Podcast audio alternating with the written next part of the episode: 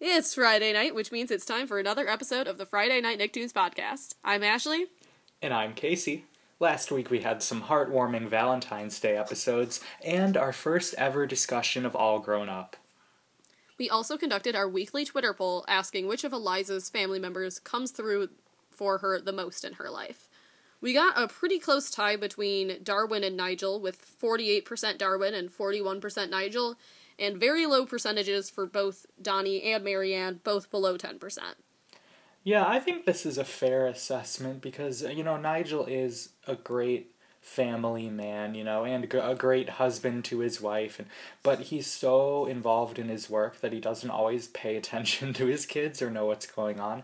Darwin, even though he can be a bit selfish, he's always present and ready to kind of drop everything for Eliza. So I think that was a very good choice. Yeah, I think that was definitely very fair. I think Darwin, I believe, is who I would say pulls through for her the most as well. Yeah, I agree with that. Uh, this time we have some unsettling episodes from a, a, wide variety of Nicktoons that will really weird you out. And we've been looking to do this episode really since the very beginning, and we assembled our first list of ideas. So this one's a long time in the making, and we're so excited. Yeah, it's a, it's a great set of episodes, and I'm hoping you guys like these as much as we did.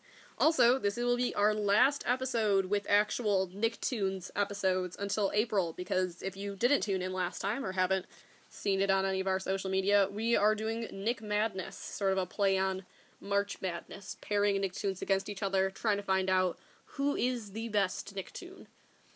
Yeah, it's going to be so much fun. We'll have more info for you at the end of this episode. For now, enjoy the three segments coming up. This format will be coming back in the beginning of April. Thank you guys so much for tuning in. Now let's get started.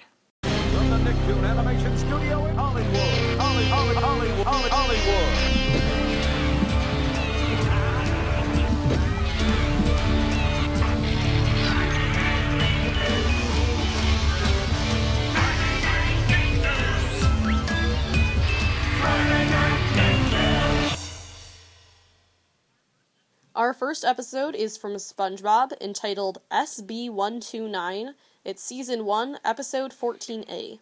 And in this very unsettling episode, Squidward accidentally freezes himself for 2,000 years and experiences complications while using a time machine.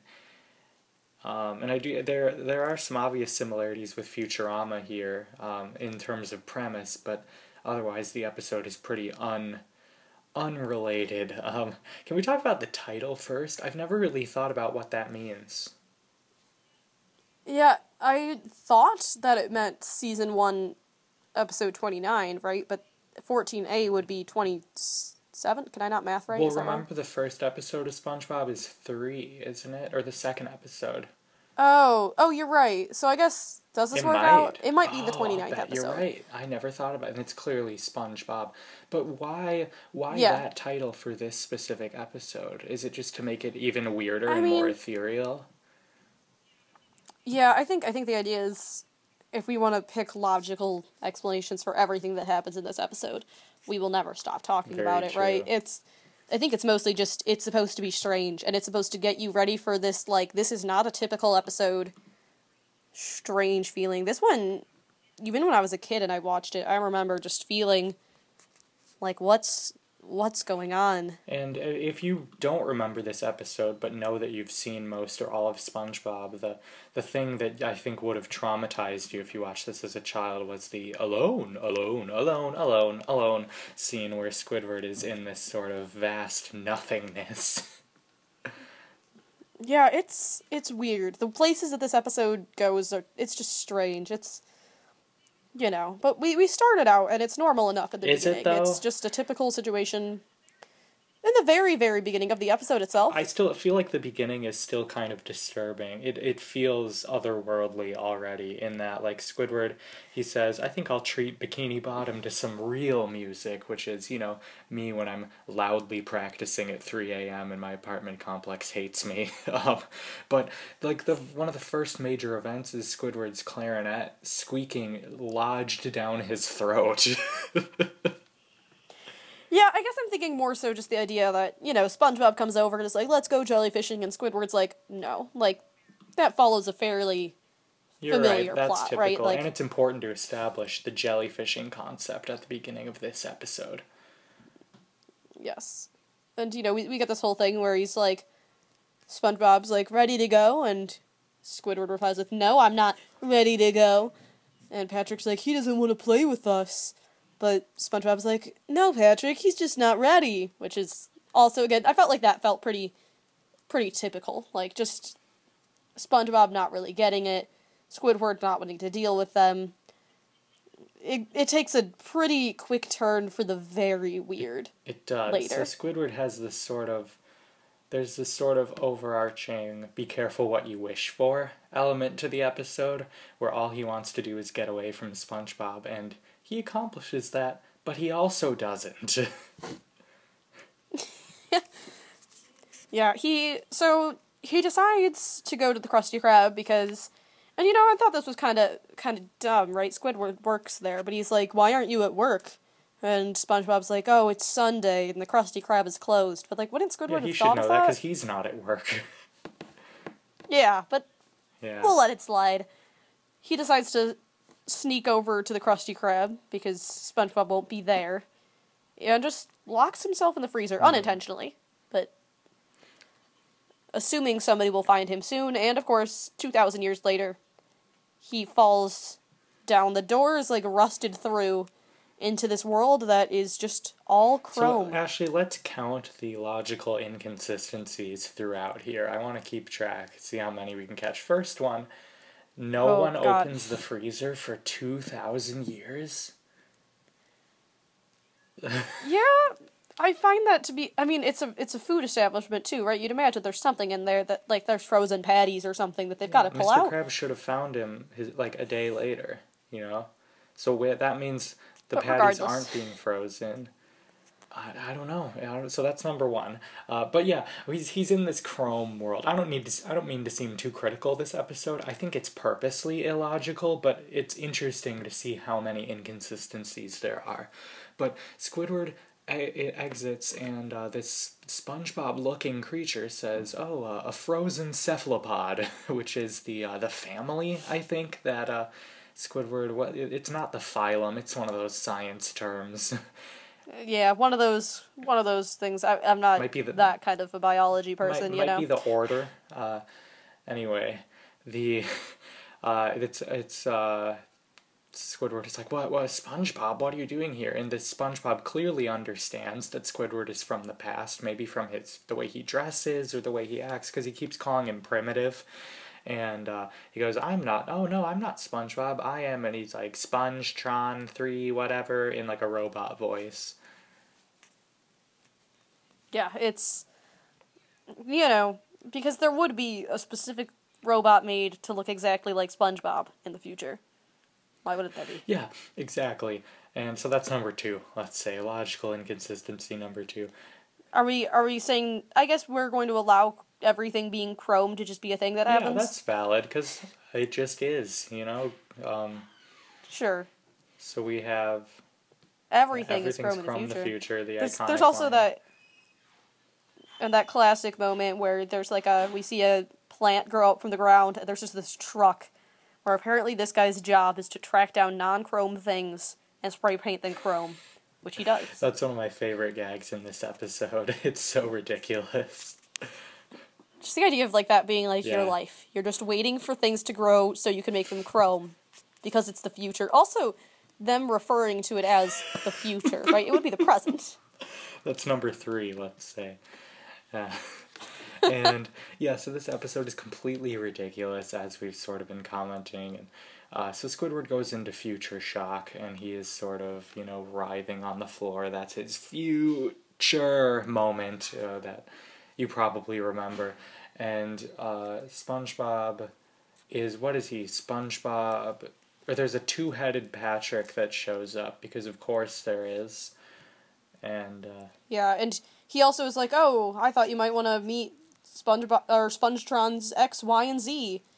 And Squidward says, like, oh, is there one for every letter of the alphabet? And he's like, yep, all 486 of them, which I don't know what they've done in the future that requires that many extra letters. Like they've invented more sounds right. because realistically, the only reason we need more letters is to right? To write down Yeah, more, sounds. more phonemes, but we already have them all documented, and there aren't 486 of them, so everything else would just be hybrid. So maybe they added a bunch of hybrid letters, but regardless, I'm going to say this is number four.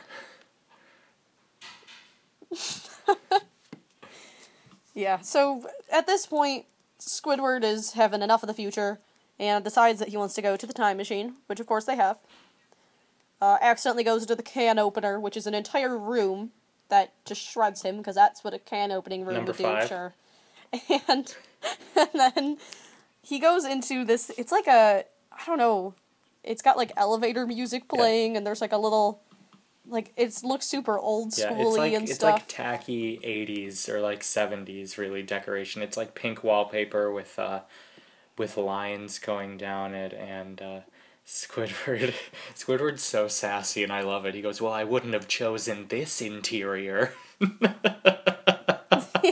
I feel him on that though. It's it could look a little bit better. Let's I just love his attitude. Squidward is so great.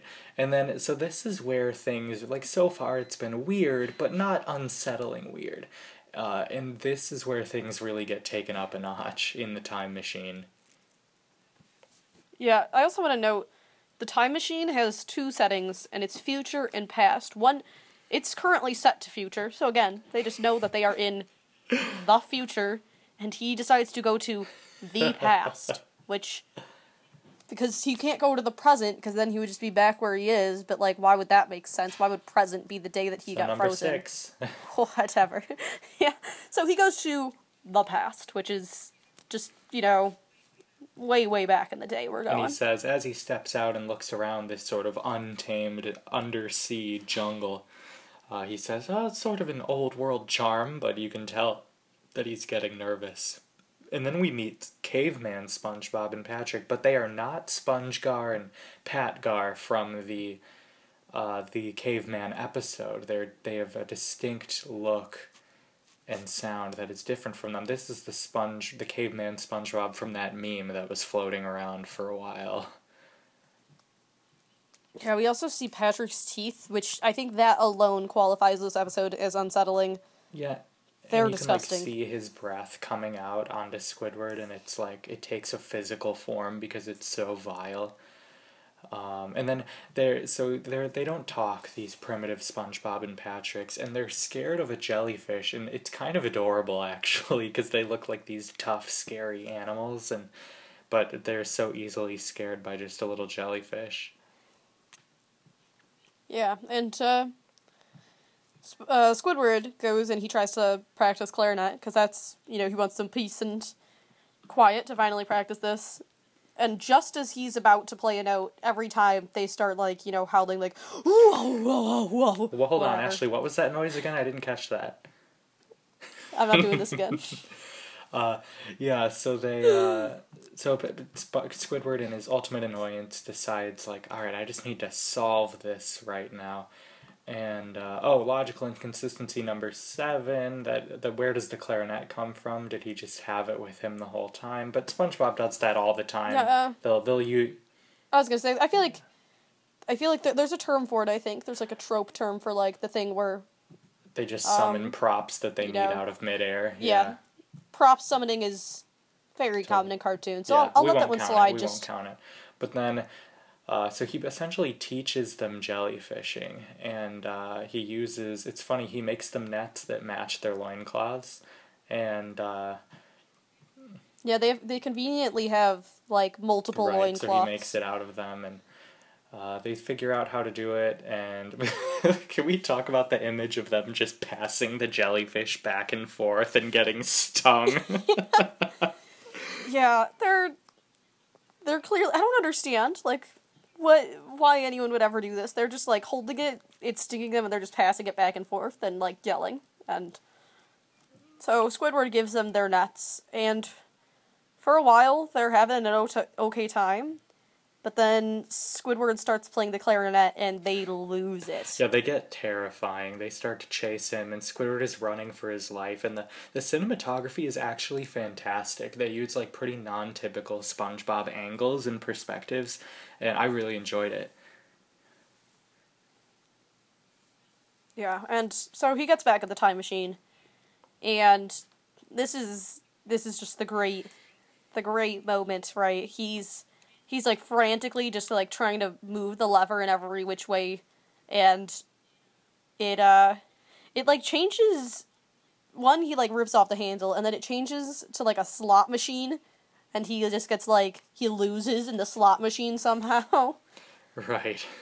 Yeah uh, it's yeah it's funny and absurd. And then so then the time machine breaks and this is where things get really weird yeah we see him kind of floating through space and we see like these weird words all over there's like asparagus is the only one i remember i yeah, think there's was, some math terms some around math too problems, but yeah and asparagus just floating through space and then he ends up in this completely white room I don't even know if you could call it a room. Yeah, it's like no a walls, space. It's just Squidward in a white background. And he's he's nice and relaxed, and he goes, "I'm finally alone. No more SpongeBob. No future SpongeBob. No present SpongeBob. No past SpongeBob. Just alone." And then out of his mouth, as he says that, comes a giant speech bubble that just says "alone." Yeah, and we we get increasingly more of those. Yeah, they build on yeah, building they, up, filling they build up the on each other. They're each in a different font and color, and uh, it's all different voices to it. And different they're like very non yeah. non cartoon voices. It just sounds like human beings, which makes it even more unsettling. they're just like alone, alone. Yeah, and after after it fills up the space, just simultaneously, all the voices just start saying like alone and it's like echoey and it's all at once Ugh. and he keeps getting smaller along with all of the words at the same time. So it's just alone, alone, alone, alone, alone, alone, alone, alone. It's horrifying. It's so messed up. It's. I don't know who decided to make the scene or why they decided to make it or what, but dear God, it's just. It's fa- it's oof. fantastic. It's, it's, one of those things. It's, but it's so creepy. yeah, it it still made me feel unsettled. Yeah, I would still say even not, even knowing it was coming. None of the moments in these episodes unsettled me more than Nosferatu, though. Still, not oh, even God. Zim. That's because you're you're a child. Uh, so then Squidward ends up getting out of this in kind of a bizarre way. He starts like throwing a tantrum and pounding his, you know, tentacle feet on the, the floor, so to speak, and he ends up breaking through it like it's a ceiling, a floor and a ceiling, going down to a lower floor, in which he just ends up back in the time machine. yeah, I, I don't know if that whole sequence counts as some weird plot misfortune or if we just accept that that's a thing that happens when you break a time machine, but then you can get back into it through the ceiling. I don't know. I don't know if we can even be in the point of logical inconsistencies anymore. But somehow he gets back to their normal time.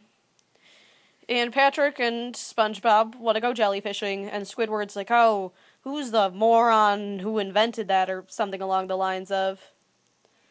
And then Patrick and SpongeBob respond, You are. But how? How would they know? This is number seven out of seven of our logical inconsistencies, and there's unless the consciousness of SpongeBob and Patrick somehow passes between all these different SpongeBob and Patricks, then there's no way they would know that Squidward is the one who retroactively invented the game. It does create a kind of nice, clean, not even a paradox, but a cyclical loop of Squidward invents jellyfishing and then is annoyed by jellyfishing, knows what it is, therefore uses it to shut up past SpongeBob and Patrick, and it just it's an endless loop. Yeah, it's it's one of those things that comes up anytime you talk about time travel, right? Is like if I go back to invent something, then like was I the one who invented it? And if that's the case, then how did I know to go back to invent it. You, you know, it's it's a right. thing. And the the way I've seen it sort of settled in a, a media sense is it never was created. It just has always existed in the cyclical loop. So jellyfishing was not invented. It was just always. right. It's you know, it's it's time travel logic. At some point you've got to accept it mm-hmm. and move mm-hmm. forward. overall, though, I think I I do like this episode, but in a different way that I like most SpongeBob episodes. It's so different that I find it to be enjoyable, but in a very unsettling yeah, way. I love it too. It's just not very rewatchable, I think. Like it was great to watch it again after all these years, but I don't feel pumped to immediately start watching it again like I did with the Krusty Krab training video or uh, Band Geeks, the most quotable episode ever. What? Second most. but but yeah, I think it's one that's interesting as a concept, but definitely not. You don't get the same nostalgia, hyped up feeling as you do about other SpongeBob episodes. I think that uh, sums up all of my thoughts. I am. Yep. Next up, we have an episode from Hey Arnold.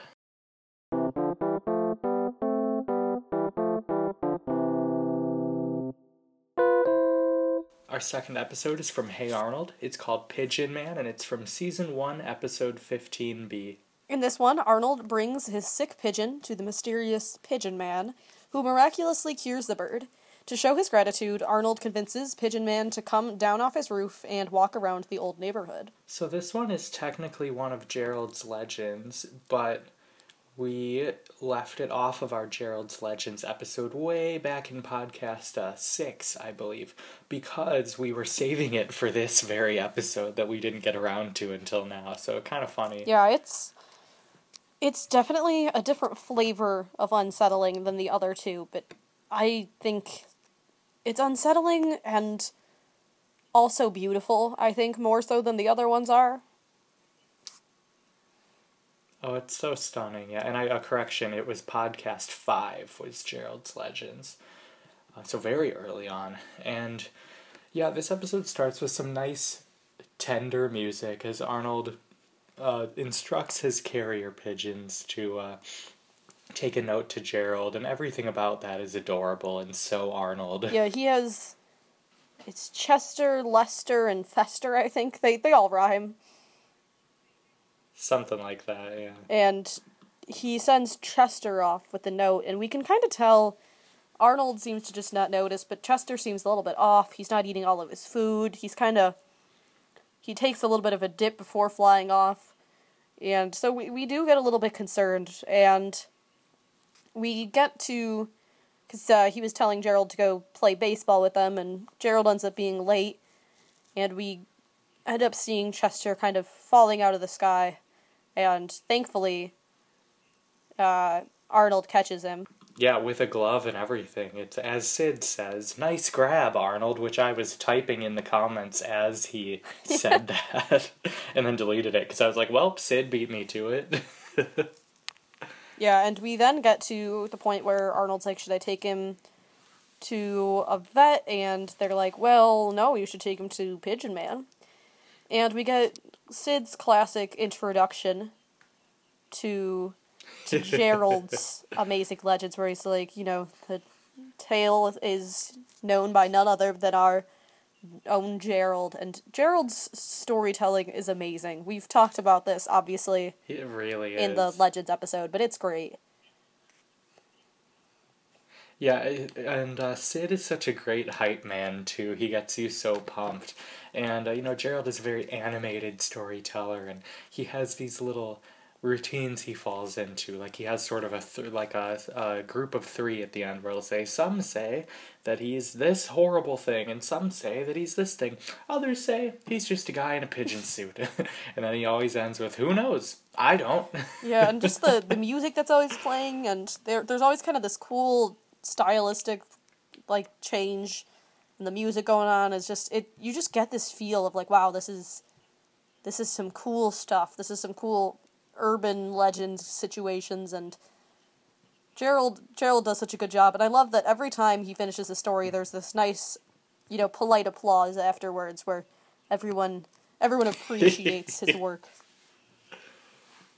they're such a great group of friends, even though some of them are total garbage. like they're specifically Rhonda and Harold, but like even they have redeemable moments, and I just love their their little gang. Yeah, they're they're great, and so after all of this, Arnold decides to go to the infamous Pigeon Man to see what he can help with, and Uh, and that's at this point he doesn't say a whole lot to him, right? Pigeon Man just kind of looks at him and says a few things, and then is like, "Come back tomorrow," and he should be better by then.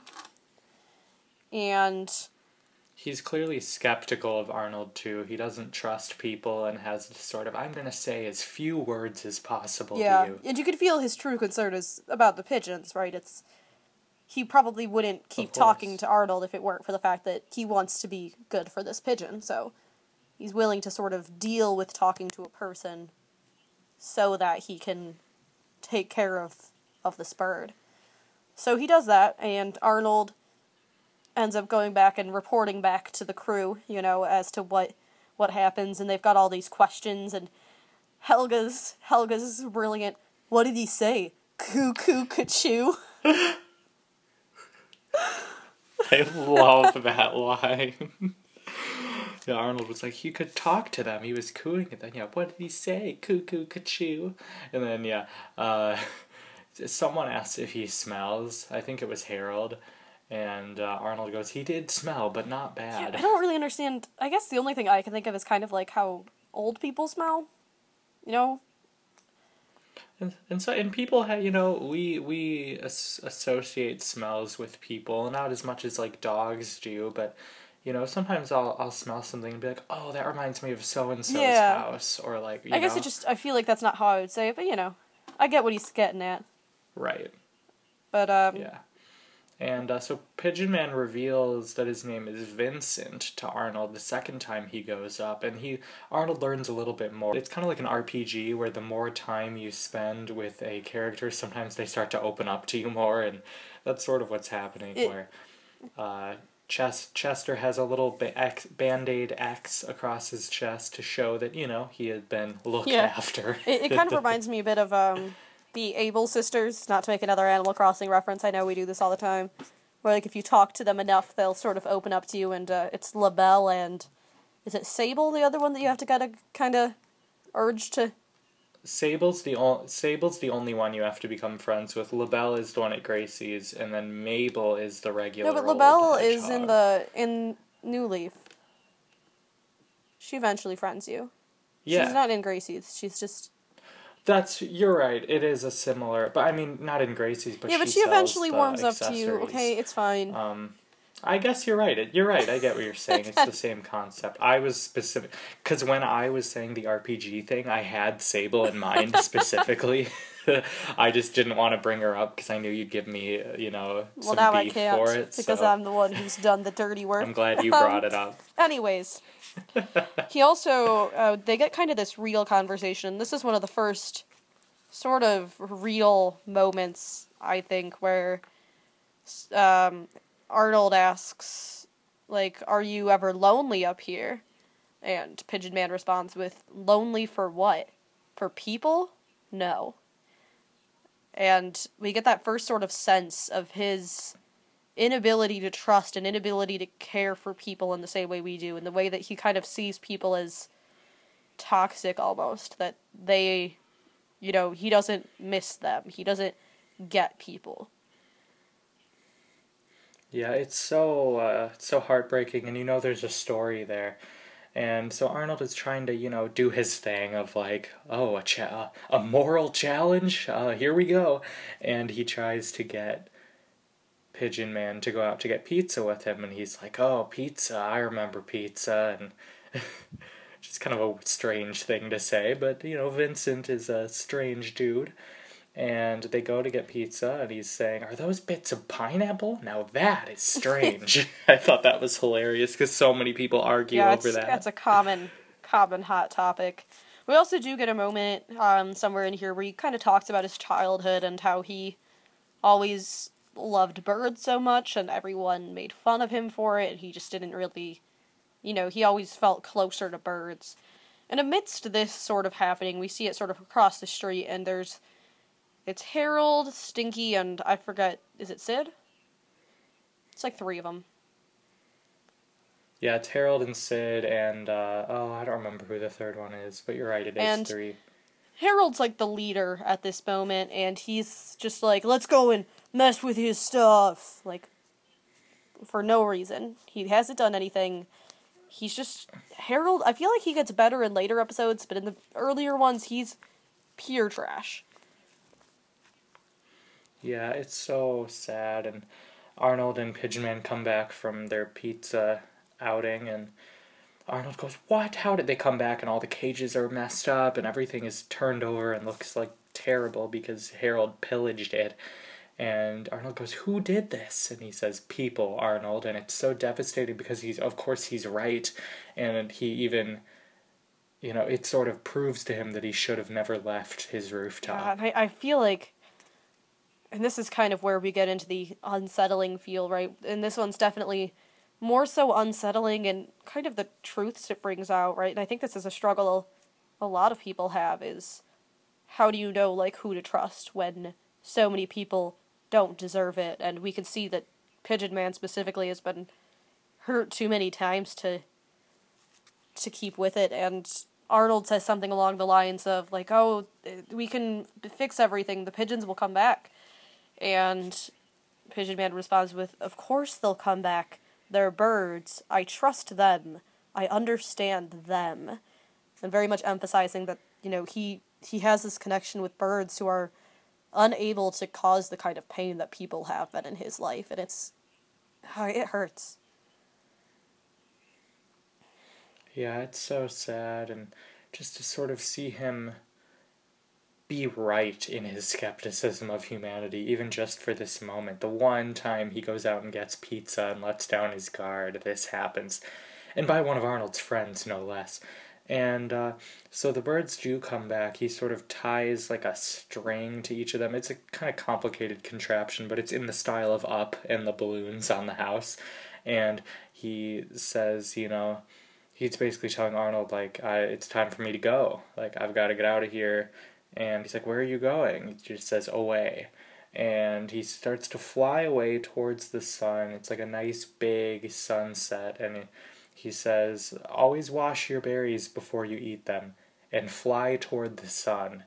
And something about that second line just hits me so deeply. It's a, it's a little it's a little artsy fartsy, but I think it's so it's so compact and simple and effective in such few words. Fly toward the sun. It's it's just and, stunning. Yeah, and the music that plays here is so perfect. Um, he also does, I think, a little bit before that. He says he thanks Arnold. He says like, "Thanks for letting me know that there are some people." deserving of trust. So we do see oh. just this little bit of hope in him, but still knowing that he can't he can't stay here. And there's uh, it's it's heartbreaking to see that you know he has to believe in the way he does and the way the music is playing and the sunset and all of it together is it's emotional in such a hard to describe way. Yeah, I'm I'm having a, a I'm having a moment just thinking about it. Like man this this show is so good and so meaningful to so many people. And uh, you know not to include my own biases as we start Nick Madness but this show, it's it's just one of the best, you know, and you guys better get it. a significant. If it loses the first round, I quit the podcast. I I seriously doubt it will. I think, I think it's one of those shows that's agreed upon to just be. So so much right. There's there's so much there that just you don't get mm-hmm. in other, in other shows. You don't get. I don't I don't know if there's any other episode of anything that's given me this set of emotions that I feel from Pigeon Man. It's just a very specific feeling that's hard to put into words. Yep, it's like nostalgia, but I felt that nostalgia even at the time. It's not like a retrospective. It's a nostalgia for something that never was. I don't know, that's the best way I can describe Hey Arnold. And uh and you know, this episode is unsettling, of course, but I don't think it is in the way people would assume it is at first. I just think it's so honest about like the capacity for darkness that people have and uh, just how terrible we can be, but also how good we can be, like how Arnold demonstrates. Yeah, and I think I think that feeling, like I said, of just struggling between the two is is very relatable. We've all had those. Uh, we've all had those moments where we kind of like see, you know, how could people do this? How are we supposed to move on from this, and then we see people like Arnold who kind of help us move along. But it's a beautiful episode. Um, I know we say this about a lot of episodes, but really, I would recommend watching this one if you haven't seen it. It's it's something special. It it really is. All right, that's all my thoughts on this one. I can't talk about this one any longer. It'll just ruin yeah, my it's, night. it's a little bit of a downer, but a good one nonetheless. Up next, we will have an episode of Invader Zim.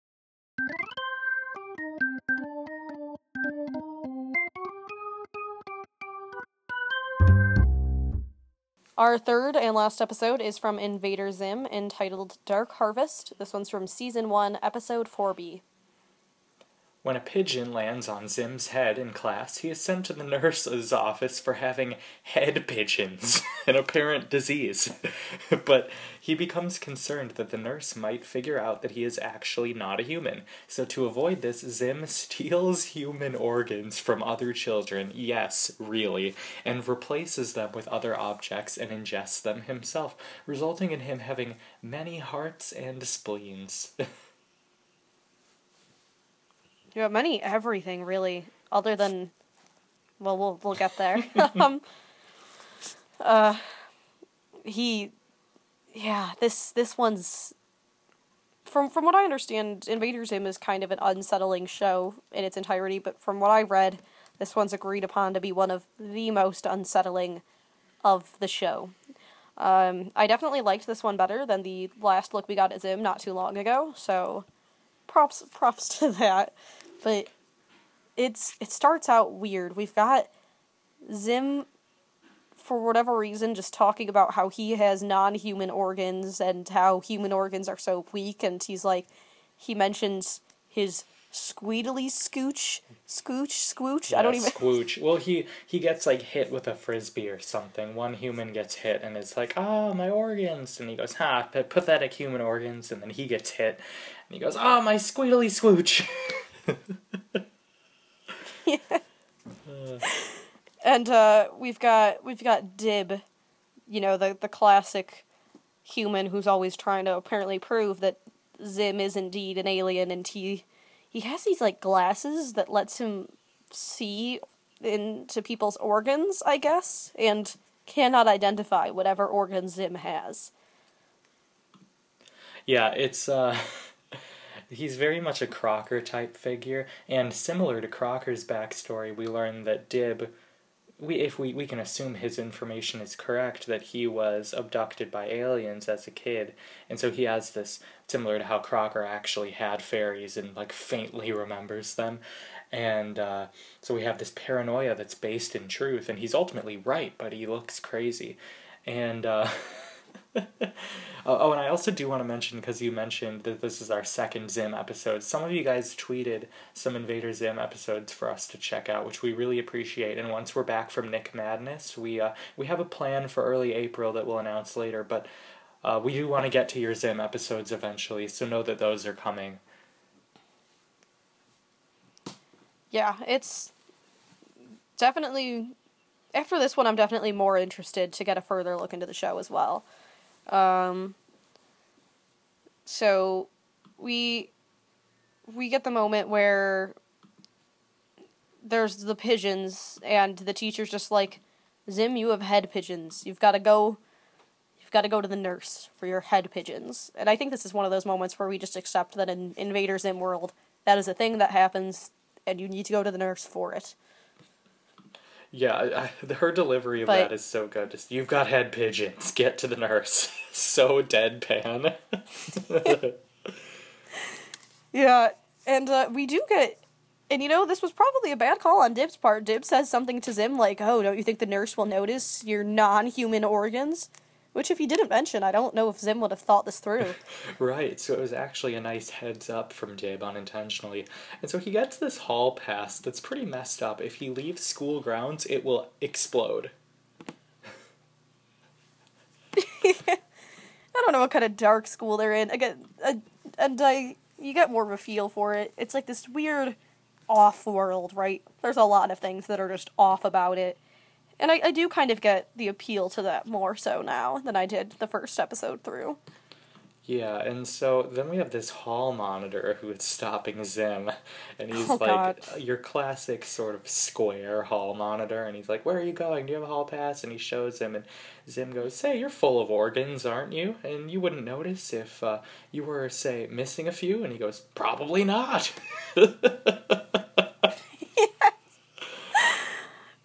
Just the way they interact is the, the way the lines are delivered are it's it's yeah, pretty I, I great. have to say I Um, get this show now. I didn't get it before, and I apologize for my harsh-ish language after just watching one episode because I I get it now. I'm still not in Yeah. love with it, but I I understand what it's trying to do.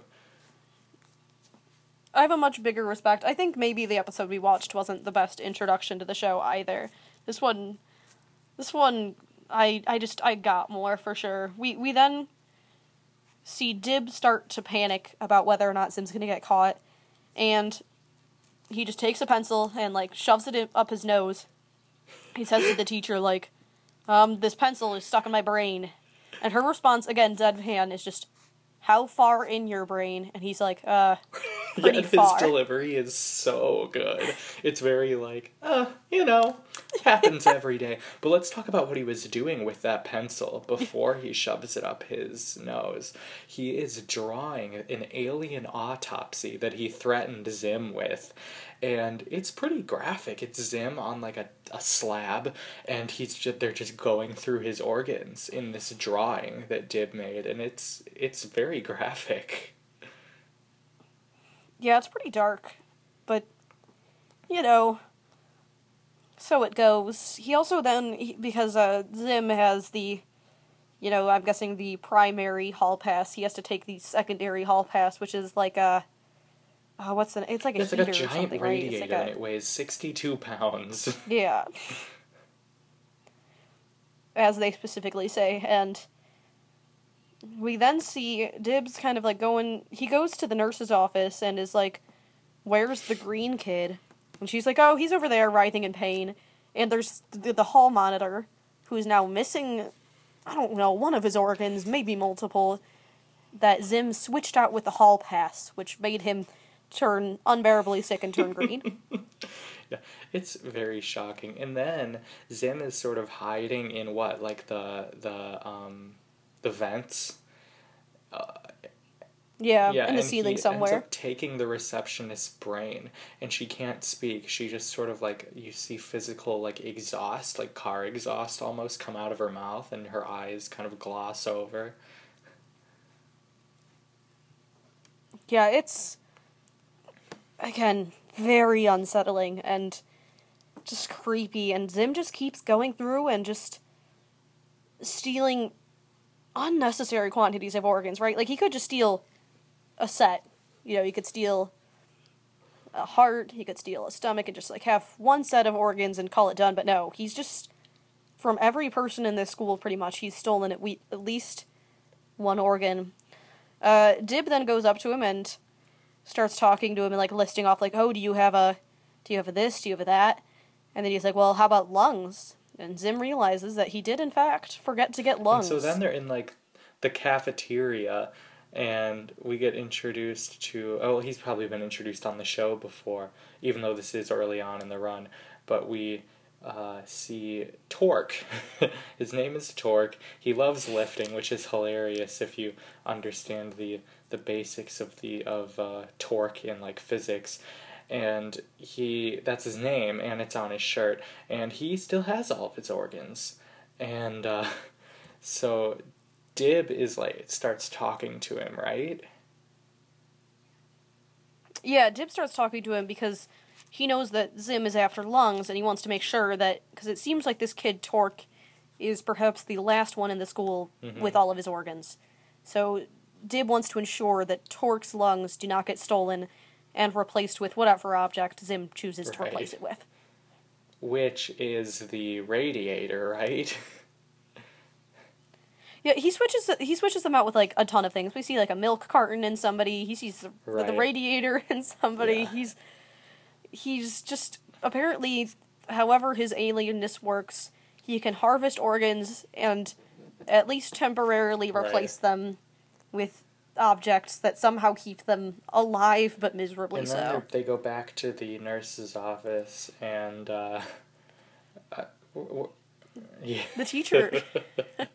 yeah, the teacher is there for some reason, and she goes, she's telling the nurse, right? She's like, that one has head pigeons, the other Yeah. one is just annoying. Fix it. Referring to Zim and Dib, Yes. right? Yeah, it's it's an amazing line. Ugh. The concept, I'm still not over the concept of head pigeons. it's apparently a common so problem. ridiculous. There's also there's this sign yes. that it, it, for like a blood drive we assume and it just says we need your blood with like the red cross symbol on Red it and that's it. Oh. And then later, doesn't the teacher say like something about? She's like, "Oh, Zim, you're looking, you know, you're looking uh, nice, blah blah, and, and such plentiful organs." yeah, that's the the nurse I believe during her examination. right when she's examining him, yeah. Yeah, and she she determines that Zim is perfectly healthy. In fact, more healthy than anyone she's ever seen because I know that from my doctors, they usually count my organs and say yes, correct number, healthy child. yeah, the logic of this episode is so great. Um, I really enjoyed all three of these episodes. It's probably the first one of these in a while where I've overwhelmingly enjoyed all three of them. Yeah, this was this was great. I think I don't remember what it is, but I do know that at the end she determines that there's something wrong with Dib in the end too. She's like, "Oh, we've got to deal with you," and Dib is of course annoyed that after all of this, he's the one that's found to have issues. It's it's great. Um, there is sort of too. I think this is common. These episodes just kind of end. They're they're not especially resolved, and this seems to be because I caught you know the last few seconds of the previous episode. This seems to be a common sort of way of, that these work. That it just kind of clips. It just kind of is over, which I think is interesting. Yeah, it's kind of like Adventure Time does that too, but with Adventure Time it's more of a like cute random thing, and with Zim it's more horrifying. Yeah, and I think that's intentional. I think it's intended to uh, make you just feel a little bit off, you know. Oh, absolutely. And I think every everything about the show is a little bit off. That's for sure, which makes it a perfect candidate for our unsettling episodes podcast. All right, I think that sums up everything I want to say. Definitely good set of three episodes. Uh, anything you wanted to add? Uh, not about this. I, I'm getting a little bummed all of a sudden that we won't really be watching any episodes for a while, but I might just on my own start looking through the Nicktoon canon, maybe watch some Ah Real Monsters, because I, I feel like that's the show I know the least about. Um, but very excited for Nick Madness and glad we got to sort of look at some amazing episodes before we move away from this format for a bit. Yeah, all right. I think on that note, uh, coming up next, we'll have the moment where I move ahead in trivia. We'll see. We'll see. We'll see how that works out for you, Ashley.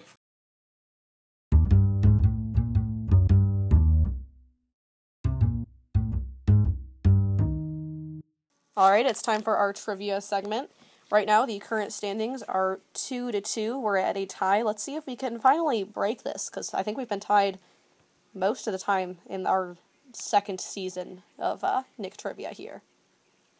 Yeah, I was up round one, and then we've been tied ever since. So we'll see what happens. All right, Ashley. Uh, we talked about this a little bit, so I'm hoping that it's still a somewhat reasonable question and not too easy. But which of these is not the name of one of Arnold's carrier pigeons? Ah, So there were th- there were three of them, and uh, they all rhyme with Esther. And the, your four options are Lester, Jester, Fester, or Chester. I'm pretty confident Jester, you said with a J, right?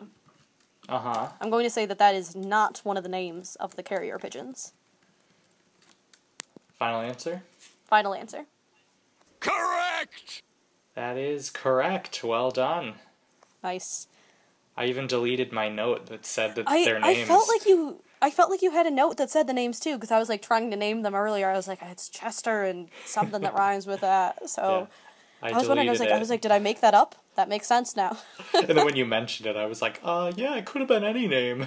I was like, I don't, I don't really remember. Which is why I was like, I guess I invented that note. Good to know that I'm not crazy. At least not for that. And I thought, you know, Fester is kind of a weird name, so I thought maybe you'd go for that. But anyway, it's all good. Um, my question also might be too easy, but we're gonna we're gonna go for a shot for this. So, in the SpongeBob theme song, this is a visual one. There's there's the portion where he kind of ends up in quarters, right, and he like spirals around a couple of times. Mm-hmm. Um, how many different configurations within that bit does SpongeBob end up in? Hmm. Do you you get what I'm saying, right? I do. Yeah, I do. And that is including, just to clarify, the end where he ends up back as normal SpongeBob. Okay. Is it two, three, four, or five configurations? So my gut was three because rule of threes and because that kind of lines up nicely with the music. But I think in, if we include the last one, it's going to be four. I think it's three unique poses and then the fourth where he comes together. So I'm going to go with four, final answer. That is incorrect. It was three. So oh. should have gone with your gut. I figured it was one of those things where like you've seen it enough times that it was definitely fair. I probably would have gone with four as well, but no, he has two sort of incorrect ones. He falls into the first one, spirals into the second one, and then ends up as himself. So I guess three would have been less economic. It would have it, the it's it's less bang for your buck because you get the you get the gag with just two of those, so that makes right. sense. All right, well you are up three to two then, man. So this is your first lead of twenty seventeen. That is true. I'm going to keep it up, guys. You oh, saw you saw the. Uh, that's what I wanted to mention. I sent. Yeah. I just that's the thing I forgot about that I was like I know there's something I wanted to say. My gifts arrived from Ashley. They're very lovely. A coloring book. Nicktoons Scene It and um, a t-shirt. And so when Ashley comes out to New York in about a month, we're going to record some of Nick Madness and we're going to play some Nicktoons Scene It, which I've already played since I got it and it's a blast. So we'll we'll probably Facebook live some of that or maybe even do like a one of those fancy streams that you know more about than me, Ashley. yeah. it'll be a fun time either way, and I figured, you know, just setting the bar for when I win the 2017 season, and Casey has to send me my gifts. Yeah, so it was, we'll an, it was an investment. That was clever. All right. That does it for trivia. Coming up, we'll have our conclusion with our fun fact, Twitter poll, and preview for next week.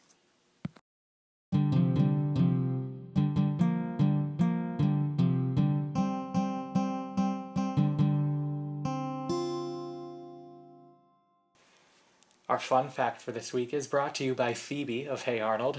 She mentions that carrier pigeons can fly at 40 miles per hour, which is kind of nuts. Yeah, that's that's really fast for a bird. I mean, I guess there's probably birds that fly much faster, right? But I just would not have anticipated pigeons flying quite so fast. So thank you, Phoebe, for your always appreciated intellect. Our Twitter poll is also uh, sort of uh, inspired by the Hey Arnold episode. Is do you think pineapple should be on pizza? Yes or no? In the theme of Pigeon Man, who says, like you said, that that's weird. I know this is a very uh, this is a very debated topic. And I have a personal opinion, but I don't want to bias you guys, so I, I will talk about it come next week. Yeah, I also have a strong opinion, but ultimately I'm in the live and let live camp, so we'll see how you guys decide. And so next week, it's finally here. I've been getting so excited about this for like three months now, as Ashley is painfully aware. I am so excited for Nick Madness, guys. I live for brackets, I live for lists and quantifying the unquantifiable. And uh, we are going to we already put out some blank brackets for you guys and i know we said we'd be releasing them today we went early because we're actually starting the voting on saturday the day after this podcast is released, and we wanted to give you more time to think about it, really fill out your brackets. We also added two shows to our preliminary round, so it ultimately is a 20 team tournament. We have eight teams competing for the last four spots to just make the tournament. So that will be happening tomorrow. Uh, Saturday the 25th. And after that, we will know our Sweet 16 and the real tournament will begin. So when you fill out your brackets, just put in the team that the sorry, not not the team. They are teams in this sense, but put in the show that you think will win the preliminary matchup and I'm so excited. It's going to be great. Tweet us your brackets, and uh, we, we might have a prize or a uh, special shout out to give anyone who has the closest bracket to what actually happens. Ashley, do you have anything to add about that? Uh, I think Casey just about covered it. Like I said, he's been he's been excited about this like crazy. Uh, really interested to see your guys' opinions on which shows are best. I'm looking forward to it. I think that sums everything up. So thanks so much as always for listening, and we'll see you next week.